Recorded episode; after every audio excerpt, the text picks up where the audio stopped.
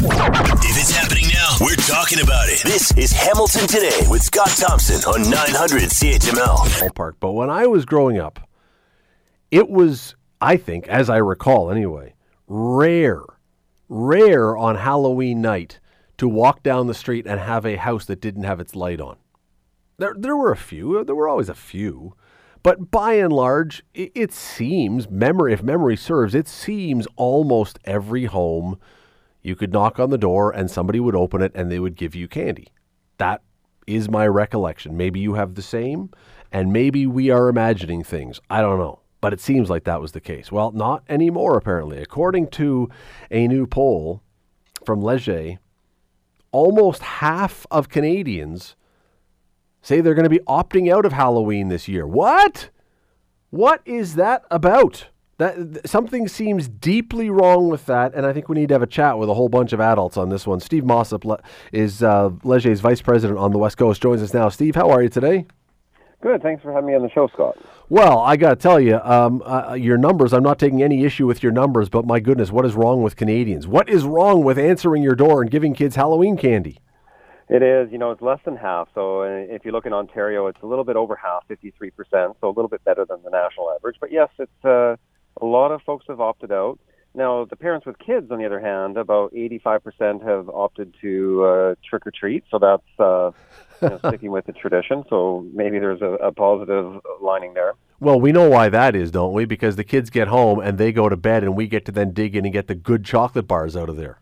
Exactly, without them knowing which one. exactly. See, Steve, you you and I are operating on the same wavelength here. We must have had the same uh, same experiences. But no, it, it it seems as though, and I don't know if you've done this poll in the past or if this is a first time, but it seems that something is very very different here, and I'm not sure what that would be. Why there's such a change? Because it was always such a tradition. It is. It has dropped. I mean, we we pulled this through COVID, and obviously that changed everything. But we still haven't rebounded to pre-COVID levels in terms of participation.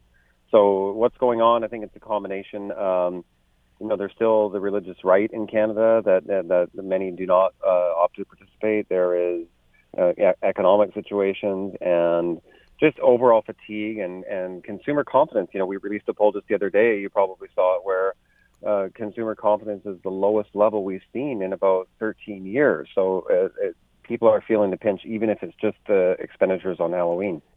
You mentioned the religious right. Uh, that's not who I would have expected would have been. Uh, well, maybe part of it, but not who I would have expected. I mean, I I wonder, and it's not a an immigrant thing, but this is a, a tradition that is traditional in this country. And if you're new to this country, your country before may not have celebrated Halloween. It's just not something that you would have had in your experience. So I was wondering if we've got a lot of new Canadians. Immigration, we've had you know a million people a year for the last year or so.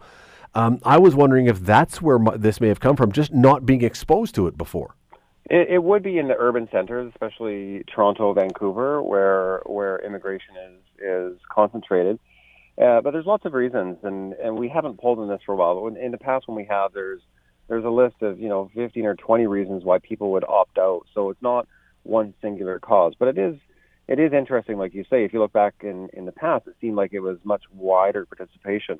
On the flip side, you've got uh, you've got Canadians, to, I guess, to a, a fairly solid degree, participating overall in any any aspect of Halloween. You know, it's it's it's only uh, uh, 28% of adults, but it's still you know nearly a third of adults who are doing that, and there's about 40% of households that are decorating. So it's not a tradition that's uh, completely gone away.